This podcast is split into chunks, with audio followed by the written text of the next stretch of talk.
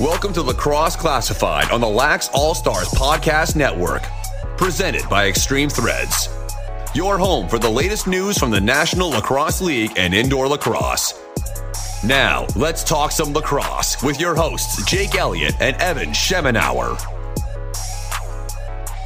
All right, lacrosse fans, you heard the man. It's time to take your seats, settle down. Lax class is in session once again here on the Lax All Stars podcast.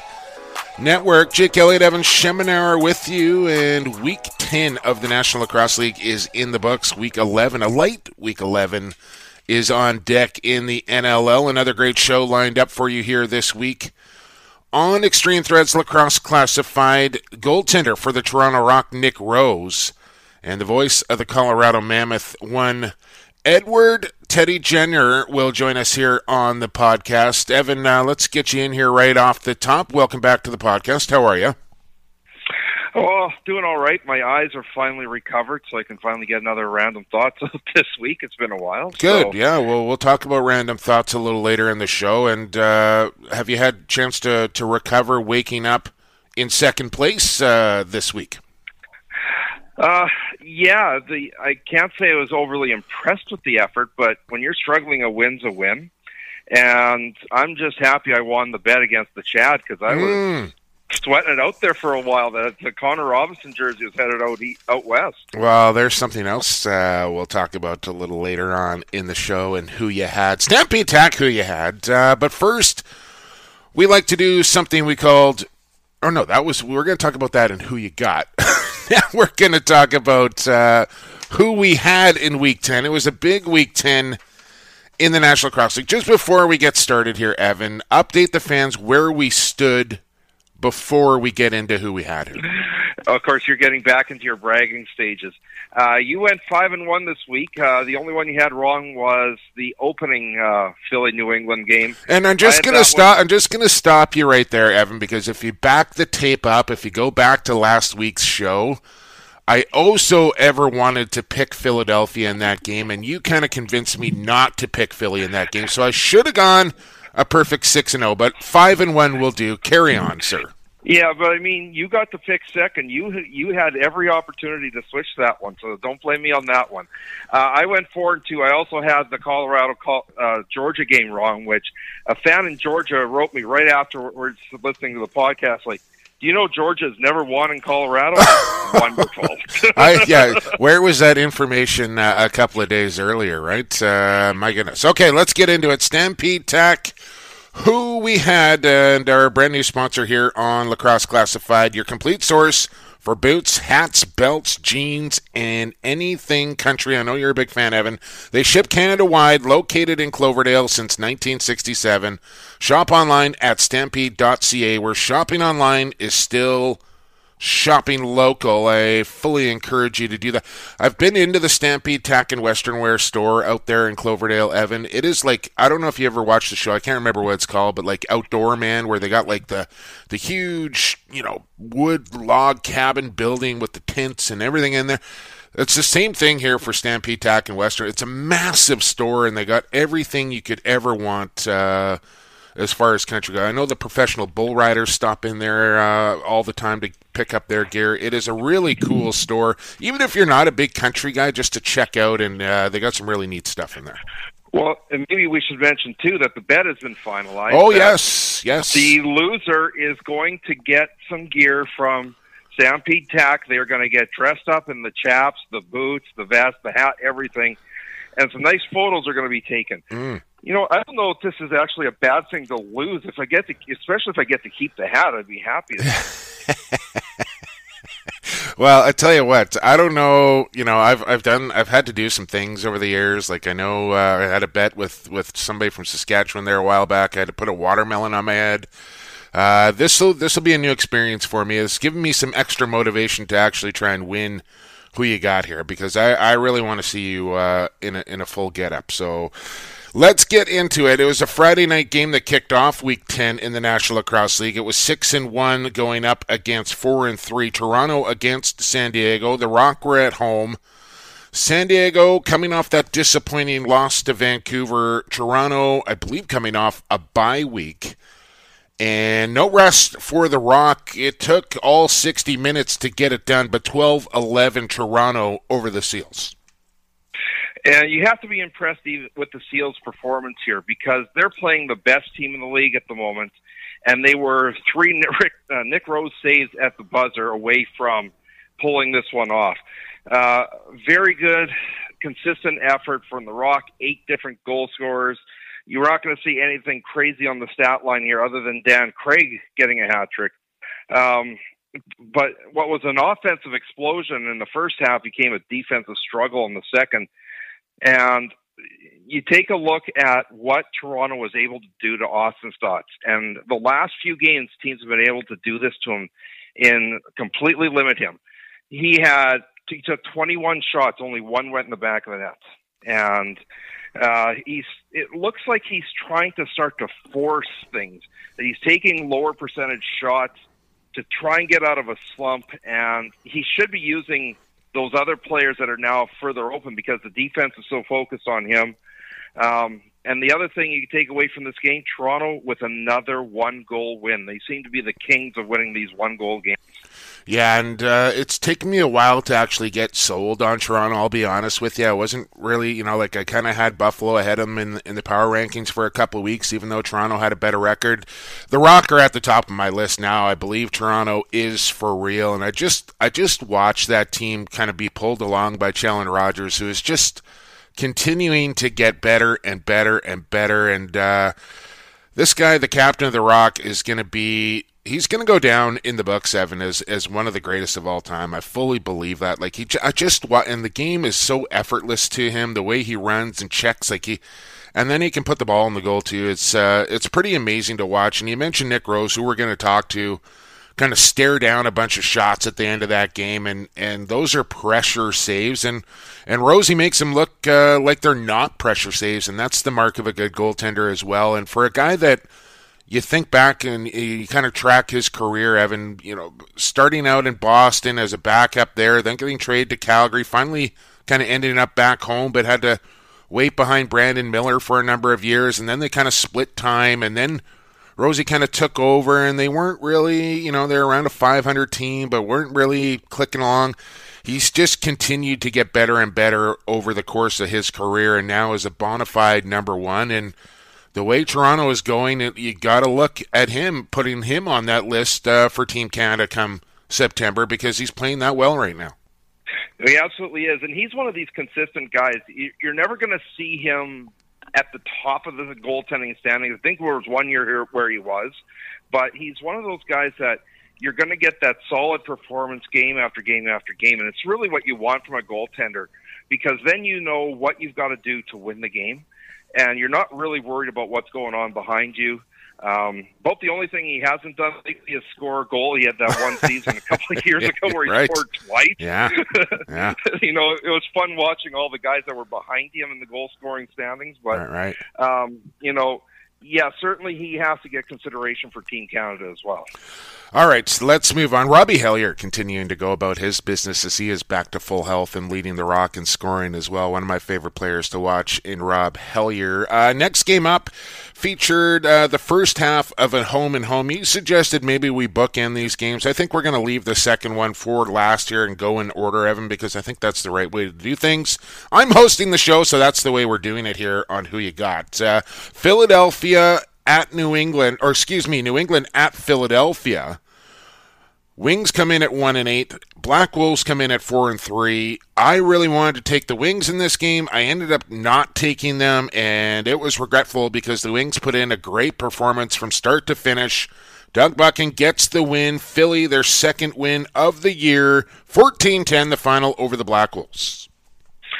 And finally, a 60 minute effort from Philly. That was, you know, we're sitting there watching this game. We're texting back and forth, and Philly uh, picked up a lead early in the fourth, and I'm sitting there waiting for the collapse to happen, and it didn't happen finally. And you know that that was really the catalyst here. They got four early in the fourth quarter, so they didn't have that fourth quarter letdown.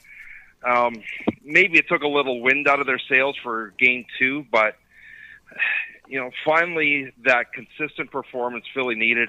And here's the thing: had they been swept this year, season's over. Yeah, season is completely over. So to get that first win was absolutely critical just to keep their season alive. Crowley gets four and uh, kind of stings his old team a little bit. That one had to feel good for the Wings as they get the victory. They move to two and eight. New England drops to four and four. Those two teams would meet again. Well, quick turnaround for them. Uh, the very next day in an afternoon game to boot. But before we get to that, uh, maybe the game of the week here, Evan. Seven and two Buffalo Bandits hosting the five and four Calgary Roughnecks. Remember now, Buffalo coming off that big win over Georgia, Calgary coming off that big win over Saskatchewan. Something had to give here, and this was a heck of a lacrosse game. Buffalo manages to squeak it out by two here, 12 10 over the Roughnecks. But give Calgary some credit. They were game in this one against the Bandits. Absolute gem to watch back and forth. If one team got a goal, the next one got the other one, or if they went on a two goal run, the other team got it back. Difference in the end was the Bandits just going on a bit of a better run. They got six of the last eight. Uh, but a total team effort. We talked about a team effort from Toronto. 10 different goal scorers the, for the 12 in Buffalo. Nobody had more than four points. So, eh, you know, everybody contributing at the end. Uh, really, it came down to which goaltender was going to steal the show at the end, and Matt Vinc just having a little bit better of a second half than Christian Del Bianco, and that was the difference. Yeah, I think it's one of those games where, as the losing team, you can go away, especially being a road game in front of 13,000 there in Buffalo where you can go, you know what, we didn't win that game. We showed up, we played hard, and we just got beat tonight, and and not really, you know, feel too bad about that loss. That's a tough environment against a really good team on a road game, and you lose by two, and uh, not the end of the world there for the Roughnecks. I think they come away with that feeling pretty good about themselves, even though they didn't get the victory. And I don't know who put out the stat, Evan, but I saw somebody put out that the Buffalo Bandits are sharing the ball more than any other team in the National Lacrosse League. They have more assists per goal. I think they're upwards around like 22 assists per game, something like that. And the stat was that whoever has led that category in the National Lacrosse League over the last three years has won the championship. And Buffalo right now about three better than the next closest team in that category. So uh, something to keep an eye on. Buffalo really sharing the ball on offense, and that team is clicking right now. We saw Chris Cloutier get a goal in that one as well, and it was a big goal. I believe might have been the game-winning goal for Cloutier in that one, wearing the number two in Buffalo now for the Bandits. As we move along here in Stampede Tack, who we had – and next game up was Georgia in Colorado. And you mentioned somebody let you know that Georgia has never won in Colorado. And uh, that would have been a pretty easy pick had we known that uh, a week ago. But we didn't. You picked Georgia. I picked Colorado. The Mammoth beat the Swarm 10 to 8. And one heck of a scary incident in this one. Yes. Ryan Benesch going head first into uh, Mike Poulin and, and having to be stretchered off. And I, I had actually flipped back to the Saskatchewan game when I saw the Twitter notifications going off. Switched back, looking at him being stretchered off, and it was literally seeing the Mammoth season flash before their eyes. Because, you know, sure they could probably win some games without Benesch. Could they make a deep run without him? No. Thankfully, he's okay. He actually was trying to get back out on the floor. Yeah. Doctors wouldn't let him. But you know, it's very good. stupid doctors. That. What do they know? yeah, but uh, you know, a great, great performance by the Colorado defense to keep Georgia down to eight goals is no easy feat. Um, and they have to do that because if you look at the stats, the Mammoths have scored the fewest goals in the league so far this year. They're second lowest only to the Warriors in goals per game. So they're going to need to have some great defensive efforts to get that in there. Eli McLaughlin putting this team on his back with Benesch uh, sitting uh, in the dressing room, four goals, two assists, three of those goals coming down the stretch that ultimately gave the Mammoth the win. Um, well, listen, I think this is how Colorado is going to have to win games this year, just because their offense hasn't really, excuse me, really been clicking yet so far. And I know we got a ways to go, but I think really, you know, 10 is going to be the number for the Mammoth. If they can score over 10, I think they got a good chance because I think Dylan Ward and that defense is, is pretty good, and they're going to keep teams around the 10 mark more often than not. Uh, but to do it to Georgia was impressive, and, and to do it on their home floor on what was beach night there. We're going to talk to Teddy Jenner about this. Uh, the boys dressed up in like Hawaiian shirts on TV. Uh, I don't know what the heck was going on there. I had the volume down so I couldn't really tell uh, what was going on. But uh, you, go back to Benesch, and, and I reached out, and, and, you know, I said, man, like, I hope you're doing okay. For fans that don't know, like, Benesch was coming right down the middle of the floor, right to the top of the crease, kind of shot, dove into the crease head first, and went right into the leg pad of Mike Poulin. And those guys are real good buddies. So there was no intent there, but just the way Benesch's head kind of contacted Poulin's leg that was kind of planted in the turf and you see Benesch like grab for his neck right away. Pretty scary, but I think it was just a real severe stinger. I don't even think it was concussion related because I know Benny's had some issues in that department as well. So um, I think it was just a real bad stinger, which can be super scary because your body goes completely numb for a minute. And um, I'm glad my man Benny Boy is okay coming out of that one. And a big win for the Mammoth as they get to three and five. Georgia drops to seven and four. I'll have to double check that. Um, maybe you That's can do. Correct. Okay, that so yeah, yeah, so you got that wrong. I got that right. Just to recap that one more time, there, Evan. Um, and now we move on to Vancouver Warriors hosting the Saskatchewan Rush. And the Rush, of course, coming off of three straight losses. Vancouver had won two out of three, including their most impressive victory of the season over San Diego. Feeling pretty good about themselves coming into this one. We get late news that Chris Corbeil is not going to play in that game. We get late news that Curtis Knight is going to go back and take his place on defense.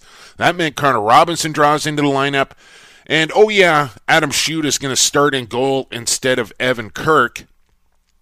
What does that all end up culminating in? A 15 13 victory for the Rush as they get back into the win column and get back to 500. This one, Mark Matthews kind of pulled the chain along with Robert Church. Uh, good performance, not a great performance, but they got the job done in a two goal win over Vancouver. You're struggling, a win is a win. And I think that's where we got to start with because the Rush's performance in this game was not good. Uh, they on defense they were missing slides all over the place. Shute made some critical saves in the fourth quarter, but other than that, he really was shaky at times. Now, given he hasn't played a whole lot of minutes and he in, in his entire career, so he's going to need some floor time to work that out. Uh, even on offense, when you looked at the rush, how many one-handed passes were they chucking around? You know, like the they just were not controlling the game that they were the way they were used to. Give Vancouver a lot of credit. These are games a year ago, the or two years ago, even the stealth. They'd be losing this game twenty-four to ten. So the improvements there. It's still a loss. Vancouver is now last in the West again, and they've played more games than everybody else. So they've got some work to do to get back up there. Um, but for the Rush, they're going to need a better performance this week because if they have a repeat performance of what happened on Saturday, I don't know if they win. Yeah, we'll see. We'll see. And like I'll say this about Adam Shute at halftime when he let that well just before halftime he let a short-handed goal go in from kind of the almost goal line extended from Keegan Bell or Bal, excuse me, and I thought Derek Keenan was going to hook him right there and, and start Evan Kirk in the second half, and I wouldn't have batted an eyelash. But give Adam Shute some credit, give Derek Keenan some credit for sticking with him because Adam Shute was exceptional in that second half and really helped the rush get it done. But you're right, there's still some issues there on defense, some really open looks. Offensively, a little predictable maybe is the is the issue there in Saskatchewan, and, and they need to kind of tweak the offense a little bit because I think they've been running the same systems for so long the teams are kind of starting to figure it out a little bit. But the other part of me thinks like they were running their offense and executing their offense. They just weren't kind of completing that last phase of it. You know, they'd get the open look, they'd find the open guy, and then the pass would get knocked down, or it'd be dropped, or it'd get deflected, or they'd whiff on the shot, or something. You know what I mean? They, they were executing, and then the final little piece of the puzzle wasn't quite happening. But uh, a gutty performance without their captain. Uh, to pull one out against Vancouver is playing good lacrosse. Mitch Jones uh, continues to impress me with what he has been able to do in Vancouver since coming over. Logan Schuss kind of struggled in that game as well, and that might have been the difference for Vancouver. They didn't get much production out of the bus, and um, Saskatchewan 15 13, they'll take it, but uh, you're right. They'll have to be better against Colorado on Friday night. Uh, one more game to go here, Evan, and it was the return leg of the home and home. So, quick turnaround here for both these teams as they have to take the bus. I think they got into Mohegan Sun about 3 a.m. after leaving Philadelphia. New England has been really good on their home floor all year long. And Philly jumped out to a quick lead in this one. They start uh, Doug Jamieson do the Black Wolves. That paid off as they go away winning this one in convincing fashion 17 11 your final. And like I said before, Philly literally they had pushed so hard in the opening game that they they ran out of gas in this one, um, and this is why when you look at back to backs uh, with a home and home series, it's rare that a team wins both of them because once pushed so hard to win the opener that they just don't have anything left for the second one. Uh, Doug Jamieson, of course, stepping in for Alex Bouquet or Buke, as they like to call him, Philly. I don't know what that was. Uh, um, that's but, you know somebody not doing their homework is what that is. Yeah, but critical game for both teams because if Philly wins that game, they're just a half a game out of a playoff spot. Instead, they are two and a half back.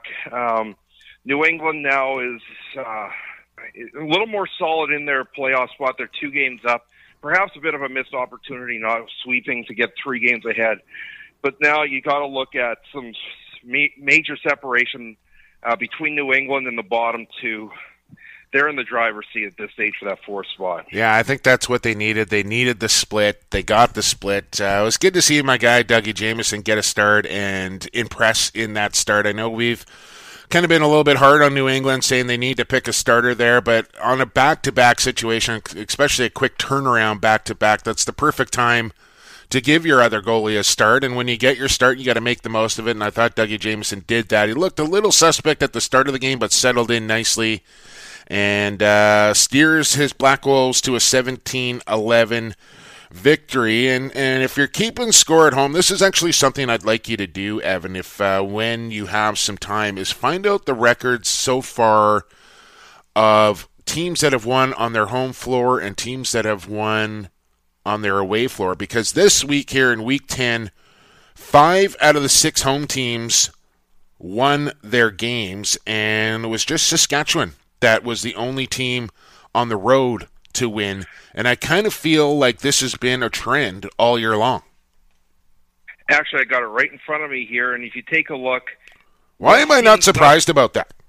West teams not doing as well at home, but the East teams here it is: Toronto four and one, Buffalo five and one, Georgia four and one, New England four and one, Rochester two and one. The only ones with losing records: Philly at two and four. The West not so much. You got uh, Calgary and Saskatchewan at two and one, or sorry, Calgary, uh, Saskatchewan, San Diego two and one, Calgary two and two, Colorado two and three, Vancouver just one and four. So it's a little different between the two divisions. Okay, well, during our next break, you can add up all those totals and then give me an actual uh, total of who is one at home and who is not. Okay, uh, we're coming up to our break. Before we do that, please update the fans on the overall standings after week 10. Well, I mean, we're still continuing to be close. You're 32 and 18. I'm 31 and 19, so we're both doing quite well. So um, just 32 and 18 is, is better than 31 and 19. Is that right? I, I, I got that, but okay, you know, just just, just checking there, just checking. It's good that we're close because otherwise it would kind of be a boring segment then. also this week, I don't know if we're going to have a differentiating pick looking at the three games. I think we might be stuck with a one game separation again this week. Well, we might be. You never know. We'll uh, we'll have to figure that out on a very light week 11 and who you got coming up a little later in the show. But now we got to get to break because we got our first guest coming up here on Extreme Threads Lacrosse Classified. It's the goaltender for the Toronto Rock. He goes by the name of Nick Rose, and he will join us here on Lacrosse Classified next on the Lax All Stars Podcast Network. Pure Vita Labs is proud to bring you the highest quality sports supplements on the market. PVL products are 100% all natural with no artificial flavors, colors, or sweeteners. And the entire line is also Informed Choice certified. We designed all our products with the athlete in mind. We look forward to being a part of your athletic achievements, helping you push the bar higher, win at the highest levels, and set personal records for years to come.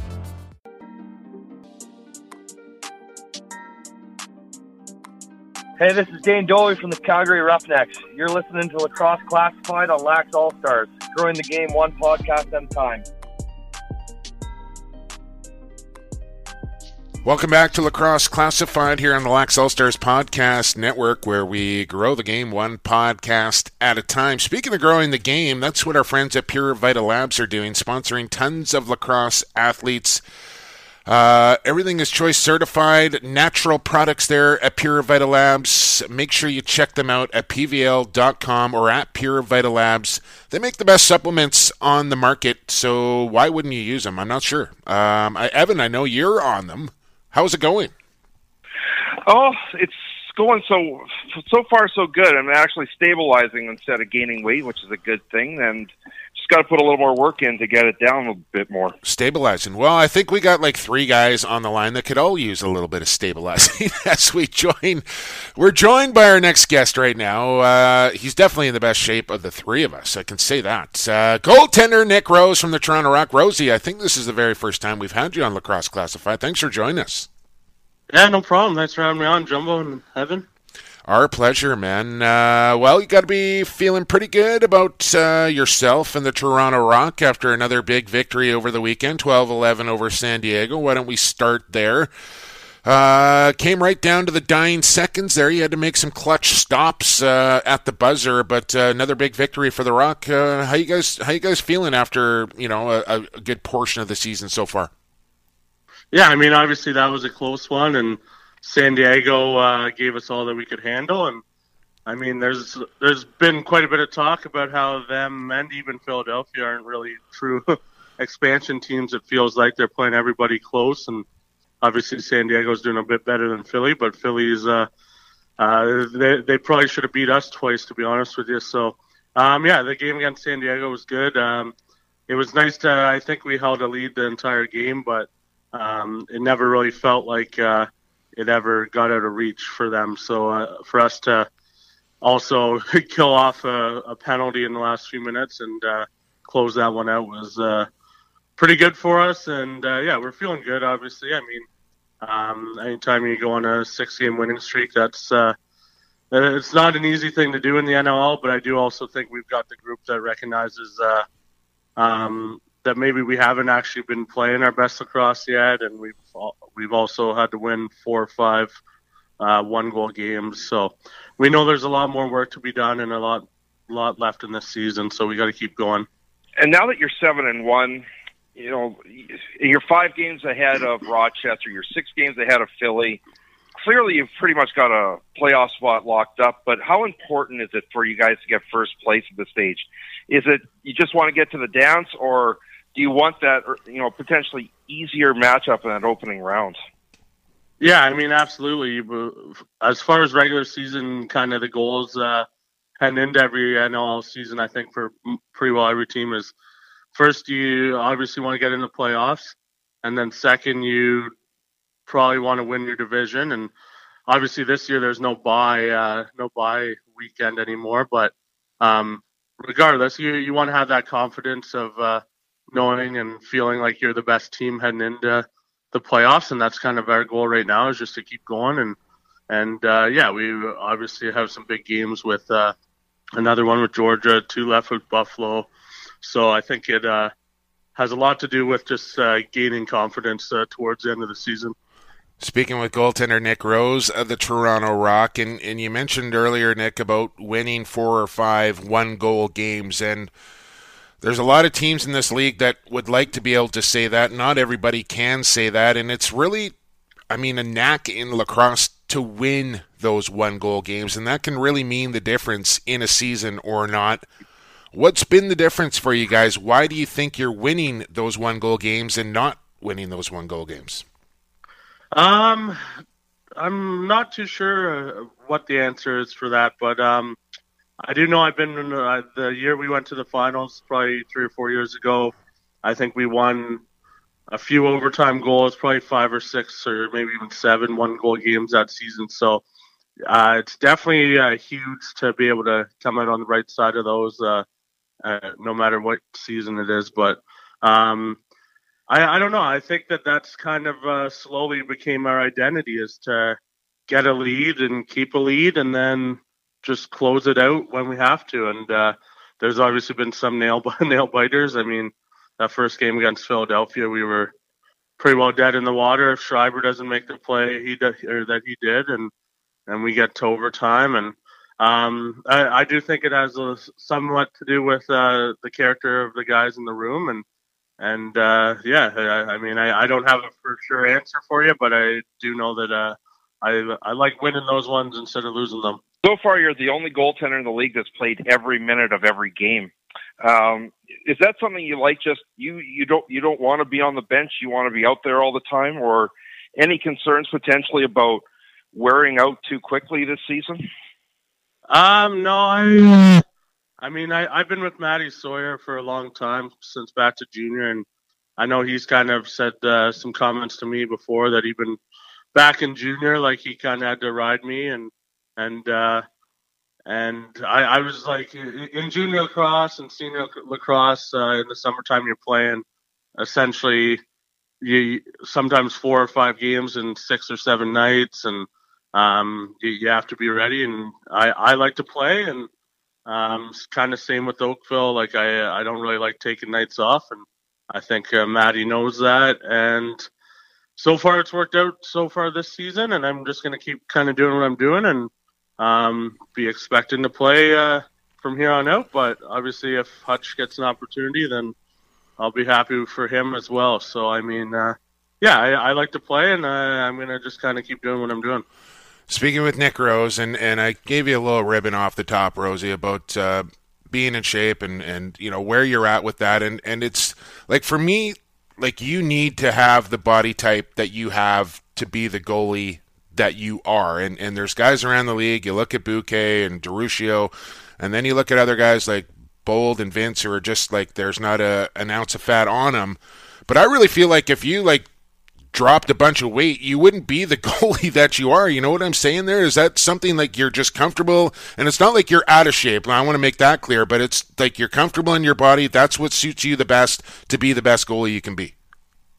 Yeah, I mean, I think after uh, 10 or I guess it's my 11th season in the NLL, I have a good idea of what I got to do during the week to be prepared for every game. And, um, and yeah, I mean, I maybe there's some, a lot of truth to that, whether, uh, whether uh, like to be the goalie that I am or be as good as I can be. I got to be uh, as big as I am still. But I mean, um, I I just I, I just think that uh, yeah, like I I'm just kind of comfortable with uh, how I'm playing right now, and I'm just kind of like I said, just preparing the same way I have for a, a long time, and uh, it's uh, suited me uh, pretty well so far. Yeah, it's absolutely working for you. And I just bring that up because I know, like Tyler Richards, who I was pretty close with it coming up through his career. He was always a little little over and and but he was always one of the best goalies in the league and he kind of like after 2011 he's like that's it. I'm getting in the best shape I possibly can and started doing yoga and dropped a bunch of weight and then I felt like his game kind of went away from him a little bit doing that. So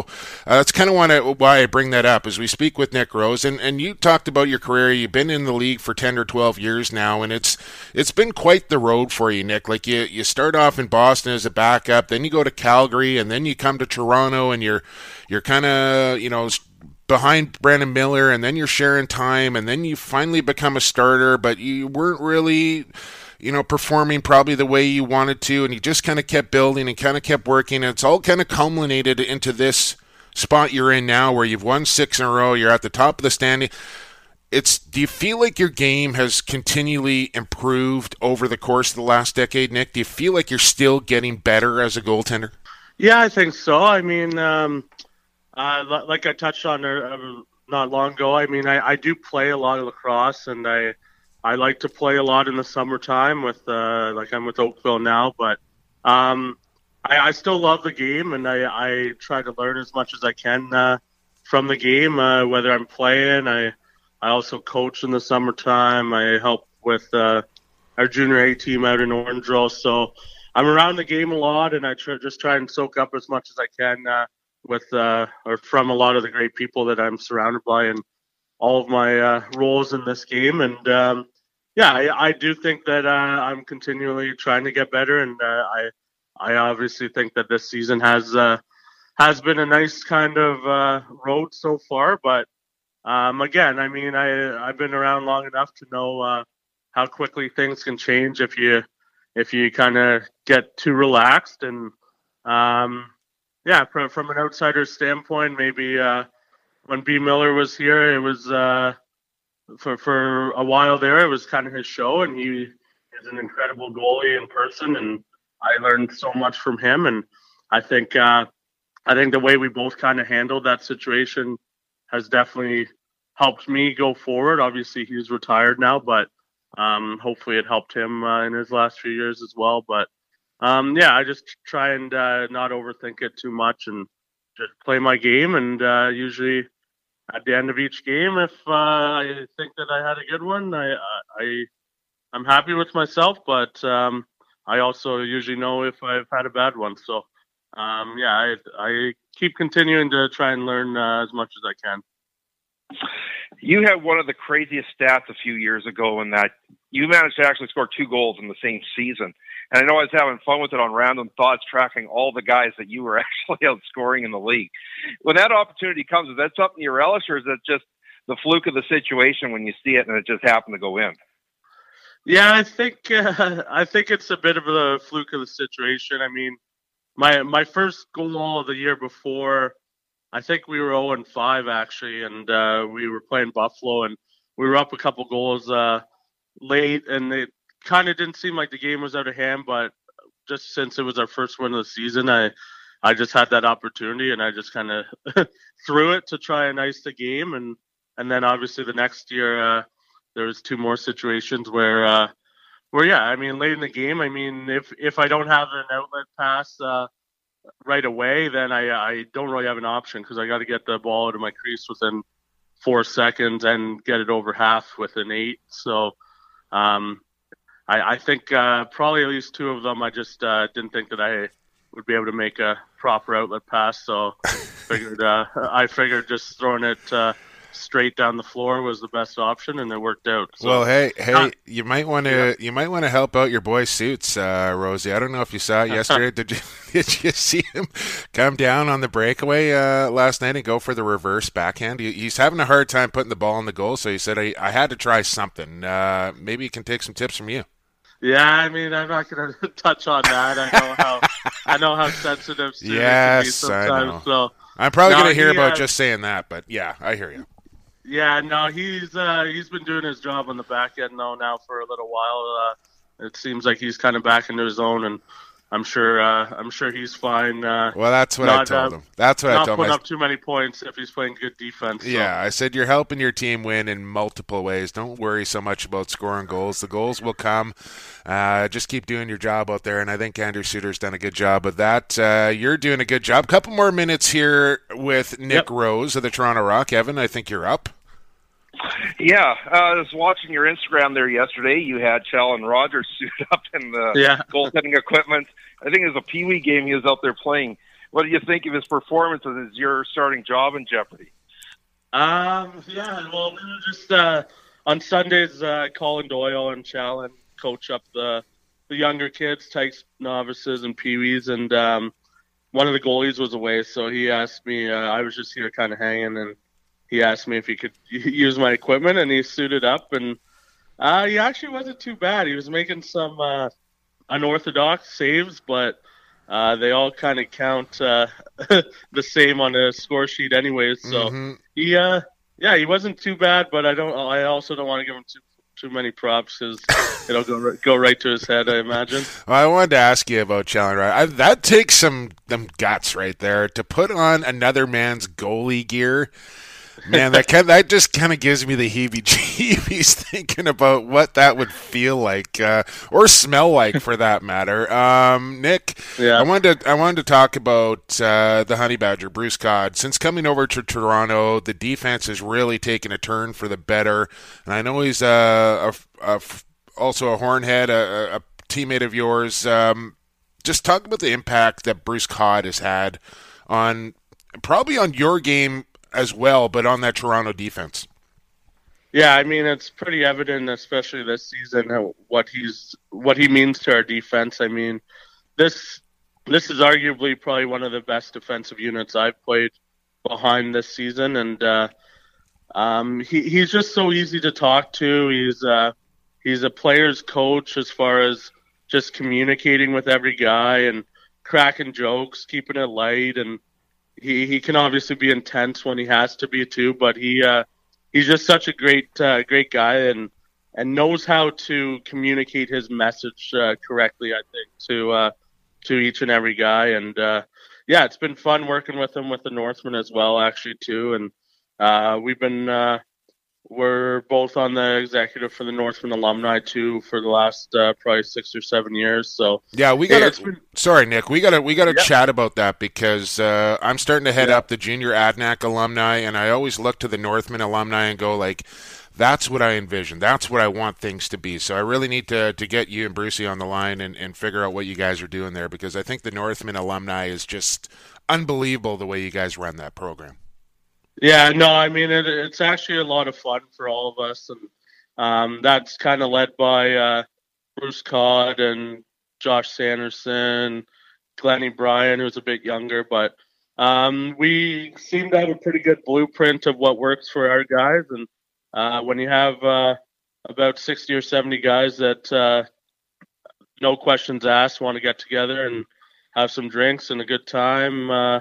At least a few weekends of the season or of the year, then uh, then it makes it easy on us. But uh, yeah, we love putting together different events and having some fun with guys uh, we've uh, had to go to battle with.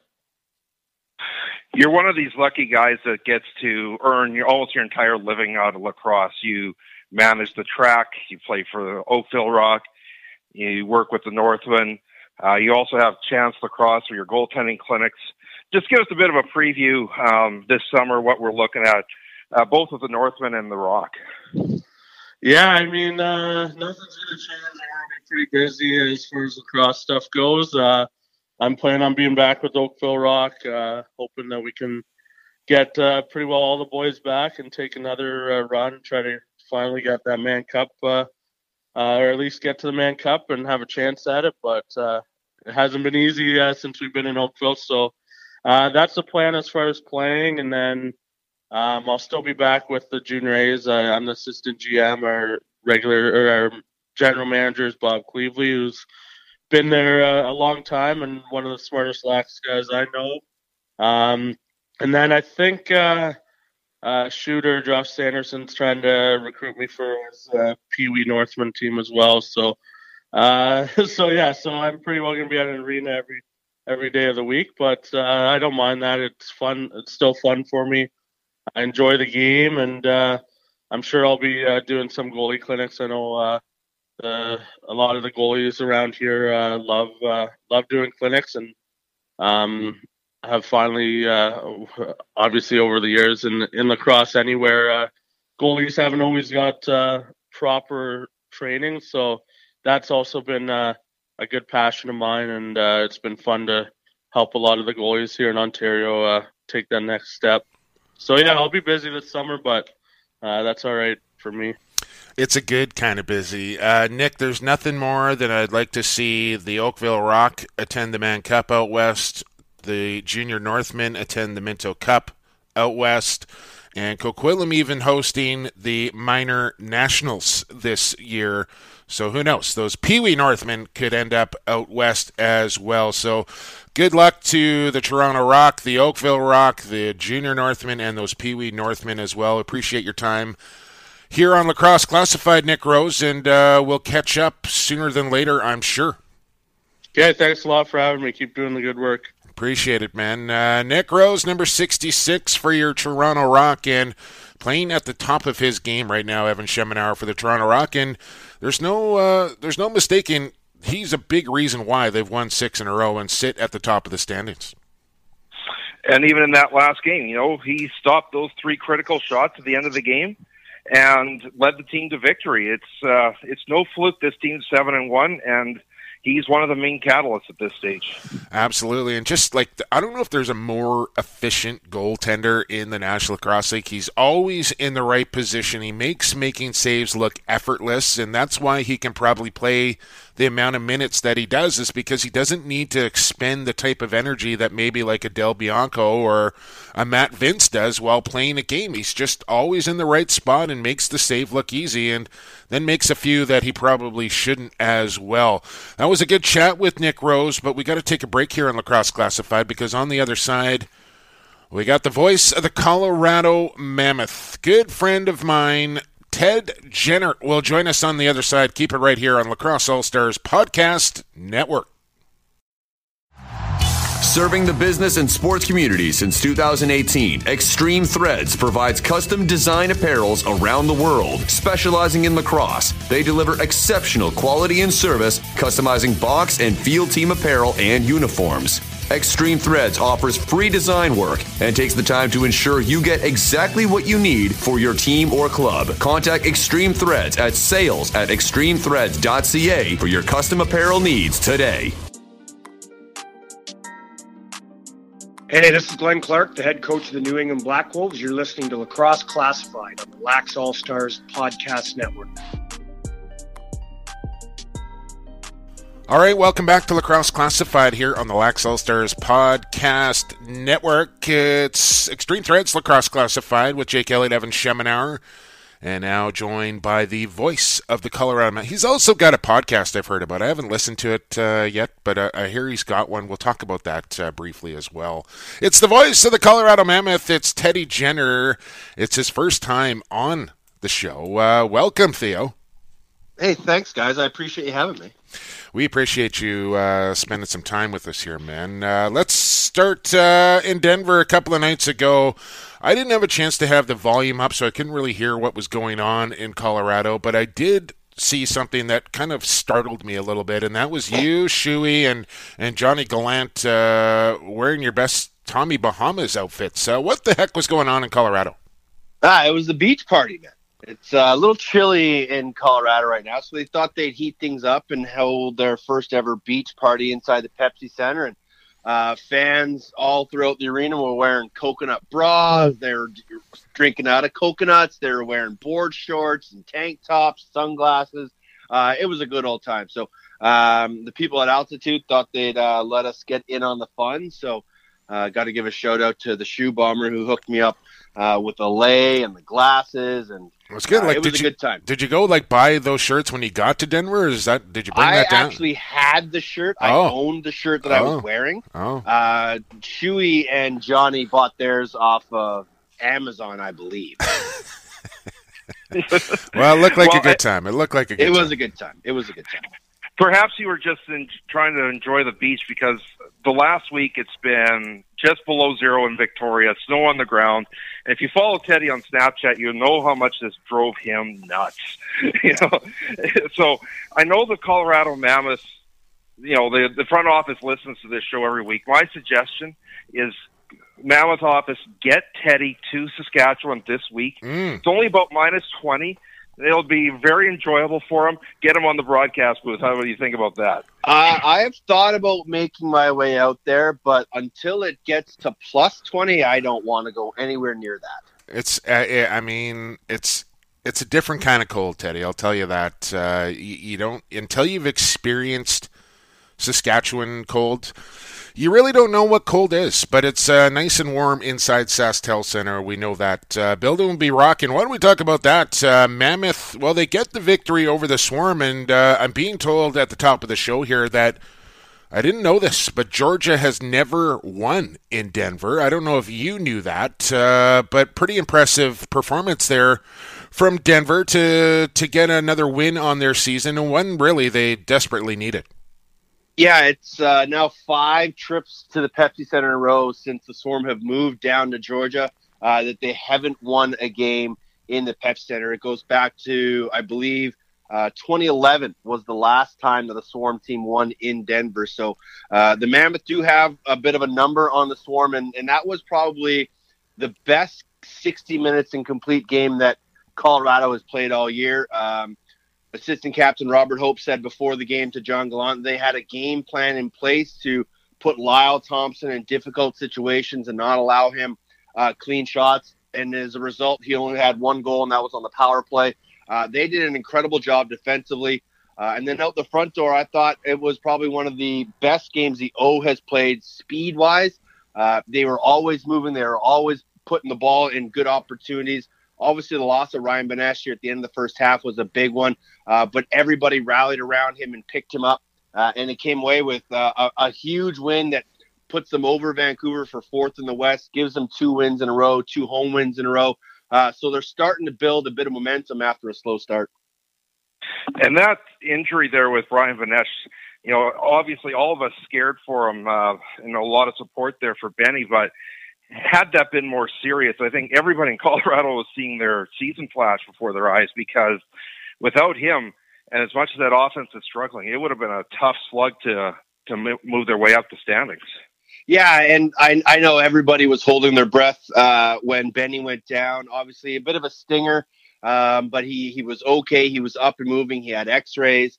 Uh, he wanted to get back in. He was pleading his case, but uh, the Mammoth staff and and um, people were just saying no, it's it's not the right idea. But yeah, if, if Benny goes down, I think uh, that's a big loss. But we saw that without him, guys like Eli McLaughlin and Kyle Killen and Ryan Lee can really bring their game to another level. And, and that's what you need when one of your brothers goes down. You need everyone else to pick him up. And um, you know, it hasn't been a great start to the season, but now we're starting to move in a proper direction.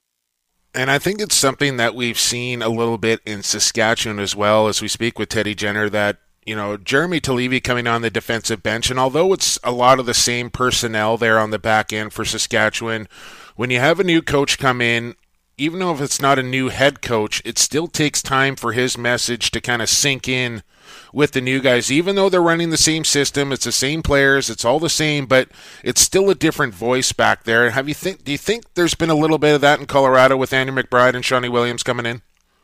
I think after the first game against San Diego, uh, the Mammoth tried some different things, and, and, Andrew McBride's first game as the D coach, they they tried some different schemes, they tried some different slide packages, and it didn't work. And they got I don't want to say embarrassed, but they got blown out of the water by San Diego, and immediately they made changes. And since that first game, their defense has been back to where we've expected it to be, holding teams under 12, putting them in tough situations. The short man unit is still number one in the National Lacrosse League, and that's been their bread and butter. Offensively, it's taken a little bit more time, and you wouldn't have thought that when you looked at the roster, seeing that all seven guys at the front door were part of the Mammoth team last year. You thought they'd kind of have a bit of cohesion right out the gate, but Sean Williams has started to put in some pieces that's taken the guys a little bit longer to adjust to. Um, but I think now that they're in the meat of the season, uh, they've started to get on the road. They've got away from home. They put some new pieces into place. Uh, I think they've kind of found their groove. And with the emergence of, like I said, Ryan Lee in the second year, Kyle, Kyle Killen, the rookie, two RIT guys have taken their games to another another level. Uh, we're starting to see the speed that this offense needs to play with, and I think a lot of that has to do with Sean Williams and his system of move your feet, move the ball, get to the middle, and they're starting to have success this year's going to be one of those years where the West is going to be exciting to watch for the first time in a long time. Past years, the Rush are just running away with it early, but now we've got Calgary at five and five, San Diego and Saskatchewan both four and four, the Mammoth at three and five, Vancouver at three and seven. So every game is just magnified in importance all of a sudden because everybody's in it and everybody could be out of it. Yeah, and you know it's interesting with five teams in the West. Finally, someone's going to miss the playoffs. Uh, so it's going to be interesting to see how that all plays out.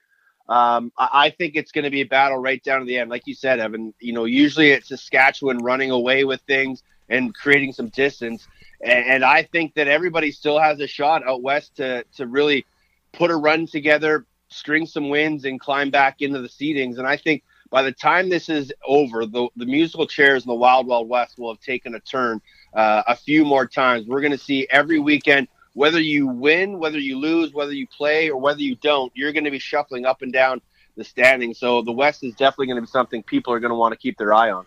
Yeah, and any time that Colorado and Saskatchewan have gotten together over the last couple of years here, Teddy, it's it's been really good lacrosse to watch. And mm-hmm you look at it here, we're eight games into the year, three and five Colorado, four and four Saskatchewan. This is a massive game coming in to Saskatchewan in a really light week 11, just three games. Uh, a Friday nighter, what are you expecting Colorado at Saskatchewan on Friday night?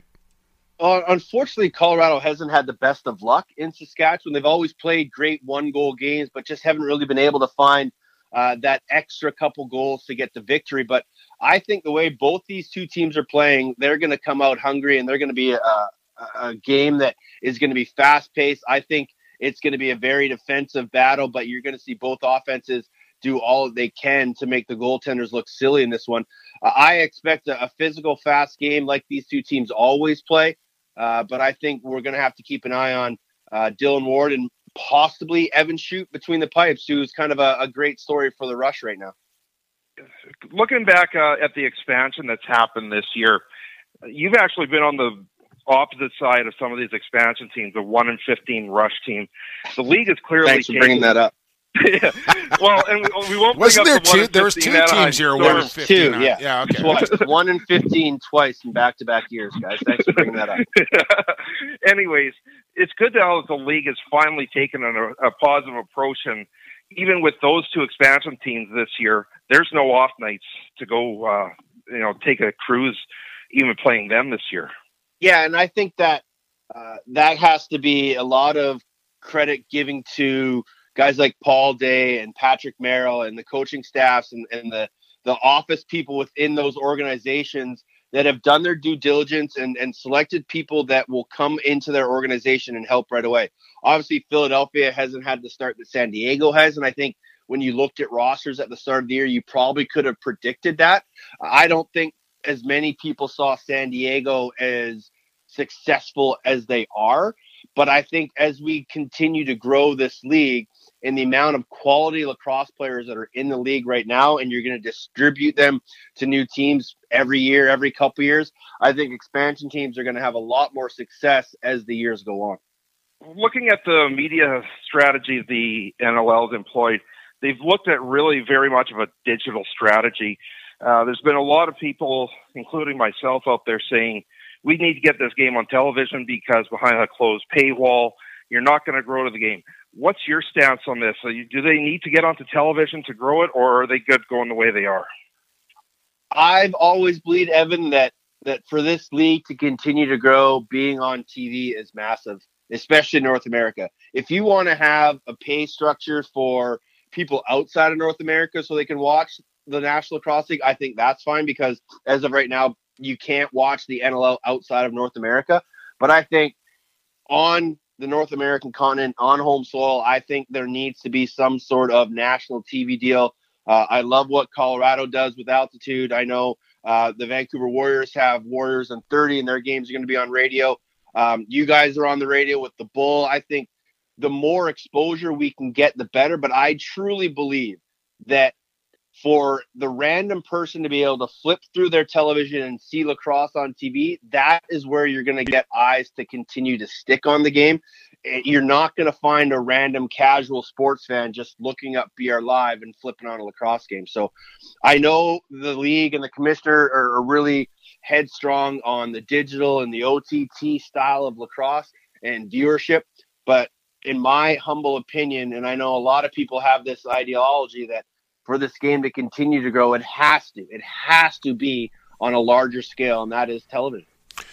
Couldn't agree more, Teddy Jenner. And then uh, they can just hire both of us to, to do the national broadcast, which would be uh, even better. Um, speaking of exposure, let's get uh, let's get this in here before we let you go. I know uh, you got a little you got a little bent, you got a little sensey pants uh, when our friend Scott Hensley rated his top five lacrosse podcasts. Uh, lacrosse Classified, Extreme Threads, Lacrosse Classified just happened to come in at number one, and you said don't be afraid to listen to the OTCB podcast, Scott. Um, tell the fans off the crossbar is what it's called where they can find it when they can find it uh, who you got coming on this week all that sort of good stuff yeah tuesday nights uh, we like to give you guys the early afternoon slot so uh, we're a nighttime podcast. Oh, we, you like to give that to us, do you? Okay, yeah, we, I appreciate we, that. We I, we gave you the afternoon gotcha, slot, gotcha. so uh, we're a nighttime podcast. We're a little bit late out, so Tuesday nights, usually around six o'clock, the podcast goes live on NLL Radio and SoundCloud.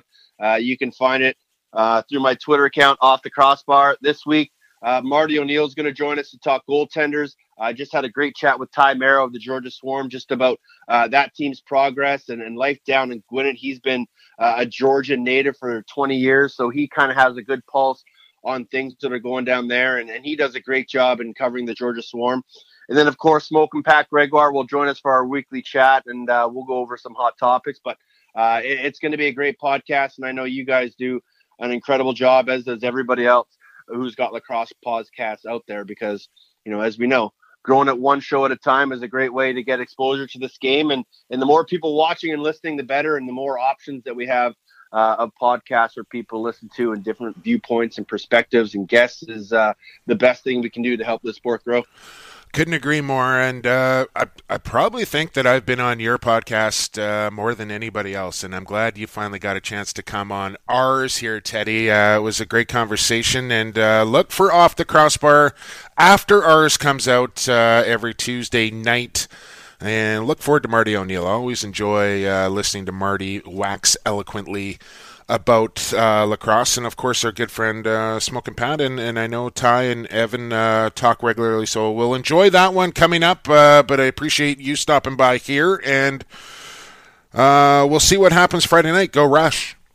Um, I think you said Mammoth wrong. No, the, the line's breaking up. Uh, line's breaking up. We got to go. Thanks for joining us here, Teddy Jenner. we'll talk to you next time here on Lacrosse Classified. Thanks, boys. Enjoy the minus twenty. Parting shots from one Teddy Jenner. Uh, check out his podcast, Off the Crossbar, every Tuesday. Find him on uh, social media at Off the Crossbar as well. Uh, quick break, and then we're back with the sensation that's sweeping the nation, Evan Schemenauer. A light week 11 in the National Lacrosse League, but we'll have it for you on the other side on Stampede Tack. Who you got coming up right here on Lacrosse Classified? Associated Labels and Packaging is in the business of creating first impressions. They'll help you reflect your company values accurately by offering solutions that fit your product needs. With the latest in printing technology and over 35 years of experience, Associated Labels and Packaging is the perfect fit for your company to take your labels and packaging to the next level.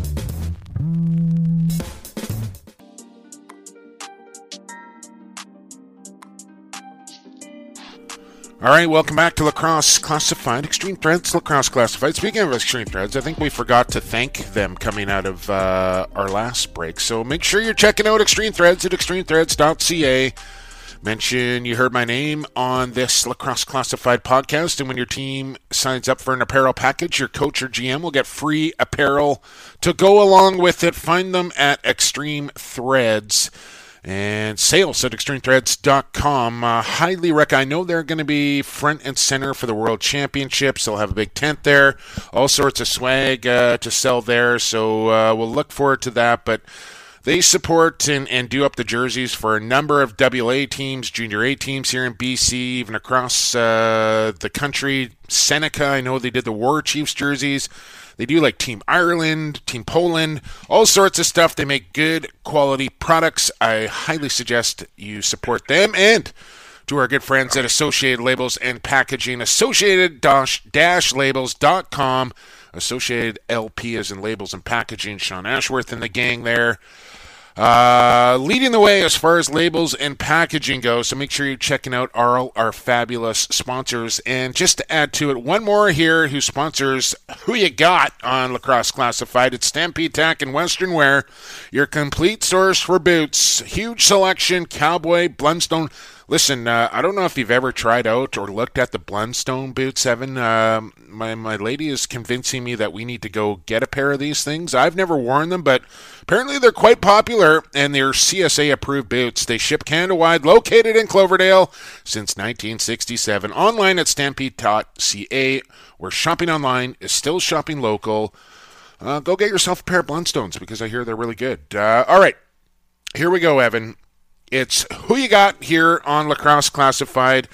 Once again, I did better than you last week, so I am now in the lead 32 and 18. You were 31 and 19. That means you get to host, which is great this week because there's only three games. So I get the best of both worlds. You only get three games to say who you got, and I'm in the lead uh, with three games here on week 11. So take it away, Evan Schemenauer. And I'm not too concerned about only three games because my guess is I'll actually be behind again this week. After this week, they'll probably be hosting two weeks in a row here. All right, first up, Buffalo going to Rochester. They got blown out last time in Rochester, but Buffalo's still number two in the uh, power rankings there for Lax All Stars. Who you got? Mm. Well, Buffalo always has a hard time winning in Rochester for whatever reason. That is, Rochester had the bye week. Buffalo is absolutely rolling right now. So everything points towards the Bandits in this, which makes me want to take the Knighthawks for some reason. Tick tock. Tick. Is there a time limit? Is there a time limit? I'm, gonna, I'll, I'm just. I'm going to play it safe. I want to take the Knighthawks, but I'm going to take the Bandits. Give me the Bandits. Yeah, I'm playing it safe too. I I think the Bandits are rolling. Um, as much as they had a bad performance in Rochester last time, I think they'll settle that down. Uh, give me the Bandits as well. Now off to the SaskTel Center. Three and five Mammoth, four and four Rush. A big game for both teams. Who you got? Saskatchewan. I'm taking Saskatchewan, Evan, and uh, I don't even need to back up why I'm taking Saskatchewan. They hand me a paycheck at the end of the night uh, there in Saskatoon. Pretty simple. I'm taking the rush. I'm taking the rush too, and uh, I just don't see Colorado holding Saskatchewan to ten goals, which is what they need to do to try and win this game. Um, a little different atmosphere there in Saskatoon. Uh, I'm going to take the rush, and no game Saturday, but we got. Yeah, well, I just I just wanted to, I, I didn't really give you much of an answer there uh, for that game, Evan. I, and I think Colorado getting that win at home against the Swarm was crucial for them. Uh, going into this game, Saskatchewan, who are coming off a win now, I think they should probably get their captain back in the lineup. I have a feeling Derek Keenan will go back to Evan Kirk in this game, and, and I think Kirky, after watching from the bench, will be a much more focused and motivated goaltender here for the rush. And uh, we'll see. Uh, we'll see if Connor Robinson stays in the lineup or not as they put up 15 goals but uh, we'll see. We'll see. I, I, like Saskatchewan in that game for a number of reasons, not just because they're actually uh, paying my bills. So, uh, going back yeah. to that. Okay, last game. So, it's a Sunday. Yeah, it's a Sunday one in the Mohegan Sun. Toronto versus New England. Toronto's the hot team in the league right now, but New England plays well on a Sunday. Who do you got? They should give me give me a little more emotion. Give me a little more effort into that. Who you got, Evan? Oh, you want the old style one? Well, Ooh, yeah, God. Yes, I, I think. I think I think people like the old style. Who you got when you say it? Uh, I really believe that. So uh, let's let's keep that going here.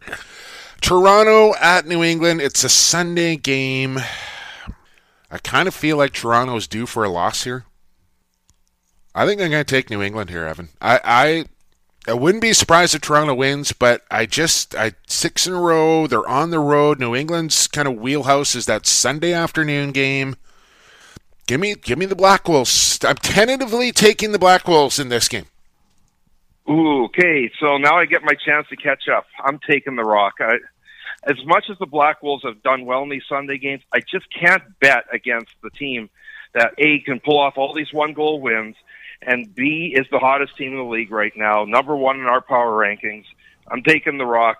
So now we got one difference. I got my chance to catch up. And that's perfect because if we if you get that right, then we're tied. You win the week. Uh, I'm not behind. I'm not ahead, and I get to host. Uh, again, it's a no lose scenario for me right here on uh, lacrosse classifieds. Who you got? So there you go. Recapping our picks. Uh, we're both taking the Bandits over the Knighthawks. We're both taking the Rush over the Mammoth. And you're taking the Rock. I'm taking the Black Wolves. That's Stampede Tack. Who you got? Couple more minutes here to go. Uh, running a little long this week, but uh, a couple of things to get in. We want to give a quick shout out to my boy, our boy, Tyson Geick, who was back in the NLL Productions fold as uh, The Flash will be airing every Wednesday on NLL Productions, and good to see Tyson back uh, doing what he is so good at doing. Absolutely, absolutely. You know, he he worked his butt off. He should have never uh, been let go to begin with, but it is what it is. Um, I it's it's a quick five minute segment. You can go through some of the key things going on in the league. I just wish I saw him more than once a week because it's that good. Yeah, uh, agreed, agreed. So welcome back, Tyson. Um, what else we got? Power rankings. You want to run those down quickly? Oh, okay. So first place, Toronto Rock. Um, not a surprise. Seven and one, top of the league. Uh, second place, Buffalo, with uh, one first place vote amongst the group. There's a tie for third, Calgary and Georgia. Now, even though Calgary lost, Georgia lost as well. Uh, and Calgary lost a tight one to Buffalo. Uh, so a dead heat there. Number five, the New England Black Wolves, uh, despite the split this week. Saskatchewan moves up one spot to six. San Diego slips a couple spots down to seven. Vancouver still barely holding on to number eight, just one point ahead of Colorado at nine. Rochester's at 10, and everybody but one vote had Philadelphia last, uh, number 11. And just for the record, I have the Halifax Thunderbirds at number 12 and the New York Riptide at number 13. I only put the Thunderbirds ahead because they're Canadian. Uh, so they get the 12 spot. Is they're, they're, people are probably going, what are you what are you talking about? Yes, the National Lacrosse well, League has introduced 12 and 13, their new franchises into the league here, Evan. Halifax will be Rochester's roster. Stay with us here. The roster from Rochester will be going to Halifax. They will now become the Thunderbirds next year. And Rochester will get a brand new roster via expansion there, but will remain the Knighthawks under the ownership of the Buffalo Bandits Pegula family. So that's a, a, a, kind of a weird maze to follow, but that's how it's going. And then the New York Riptide, Regy Thorpe, uh, head coach and GM there, they introduced that uh, team over both those teams over the weekend, and um, cool color scheme there for the Riptide. I really like the Thunderbird logo uh, and their color scheme as well. Uh, just generally, your quick thoughts here on, on these two new teams and logos and names, Evan. Well, first off, you have to have the Thunderbirds at number 10 because that is the team that they're inheriting. Um, but, anyways. yes. Um, okay, okay, okay. I, I absolutely love the logo in Halifax. I know a lot of people were ripping it. I love it. Um, I think it's a bit of a miss on the name. I would have loved to have seen the Privateer, something to link more to Halifax. But I'm never going to be against anything that links to the First Nations culture in the game. I don't have a massive issue with it. I'm not a fan of the Riptide. I really not. Um, two reasons. Number one, that name's already been used in pro lacrosse, the failed LA Riptide in the MLL, and that's instantly what everybody was going towards. And bring back the Saints was what I was pushing for the longest time. Maybe it's a little bit in my heart because the first NLL game I ever saw was in the old Maple Leaf Gardens back in January 2000, Rock versus Saints. But I think they would have had a better time connecting with some of the older crowd had they gone back to the old name. Yeah, I mean, you you kind of you're kind of double crossing yourself there because you're giving them the gears for picking Riptide, which was a failed franchise in the outdoor league, but you also want them to go back to a name that didn't work out in New York previously. So uh, you can't have your cake and eat it too, Evan. I like the color scheme. I like the logos for both teams. And wait till you see it on a jersey and, and kind of have them roll it out completely before you pass judgment. I know there's some history there with the Saints. I don't I don't mind. I like I like Thunderbirds, and obviously uh, Curt Styres has a huge tie to the Indigenous community there, and there's quite a big one in Halifax. I didn't really know if there was or there wasn't. Uh, apparently there is, which I think is great, and uh, I'm okay with the Riptide. I think uh, I think it looks good, and I think it's going to work out there uh, in New York as well with that ownership group. So welcome to the National Lacrosse League. Halifax Thunderbirds and New York Riptide. That brings our teams up to 13 going into uh, the 2020 season. Man, exciting stuff in the National Lacrosse League, no question about it. Uh, finally, before we let you go here on an extended Extreme Threads Lacrosse Classified, it's been a while. Evan Schemenauer, random thoughts uh, about to relaunch again. Yeah, finally, my eyes are able to look at a computer screen for long enough. So going to have one out um, already about five pages in. So, uh, but what I'm going to be doing over the kids' holidays here, well, I do have a little bit of time off, not much, is I'm going to be putting together once again the expansion draft projection. And it's not that this is the final rosters. There's going to be trades and things like that that go on to alter this, but at least it gives you a first look at who might be exposed when the next expansion draft comes up.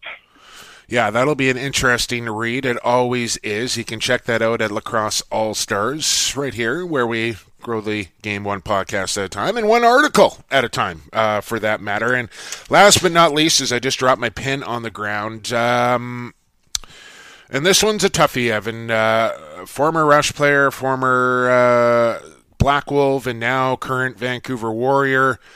Aaron Bold and his his wife uh, battling cancer for I believe the third time, uh, and in stage four. We've kind of touched on it briefly a little bit over the last couple of weeks, and it's out there now. Um, thoughts and prayers to Aaron Bold and his and his wife and his family, who are going through another courageous battle and uh, can use our help. They need our support, and uh, I know he's auctioning off some some Team Canada pads, and Logan has stepped up and uh, trying to raise some money for for his wife's cancer treatment. Uh, you can let the fans know how they can help. Yeah, if you go to the Warriors uh, Twitter page, the links there right up near the top. Uh, the the pads were going on auction. The auction ends on Tuesday night. So if you're listening to this on Tuesday afternoon, get over there. As we record this on Monday afternoon, the top bid was one thousand fifteen. I'm hoping it goes above two thousand there's going to be a GoFundMe page set up uh, very soon because there's a lot of people want to reach out. I know the Warriors went and did some internal auction that uh, gave uh, Boldy some money.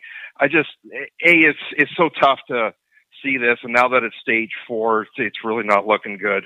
Um, but to have to see him, you know, auction off his pads to raise some money to to deal with this is never a good sign. I hope people, when they see the GoFundMe page, can reach out and and help a guy out. He needs our support, and uh, when one of our own needs some help, the lax community comes together like no other sport I've ever seen, and I have no doubt uh, not only the goalie union but the entire lacrosse community is going to get behind Aaron Bold and his family to uh, help him out as much as possible. So.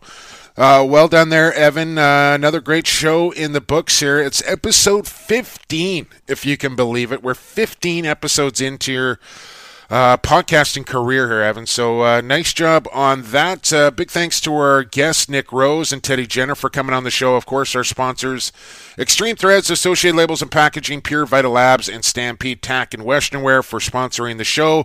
Make sure you sponsor or support those guys because without them, this show doesn't happen. So we appreciate you, the listener, for listening to Lacrosse Classified each and every week here on Lacrosse All Stars Podcast Network. Uh, don't forget to subscribe.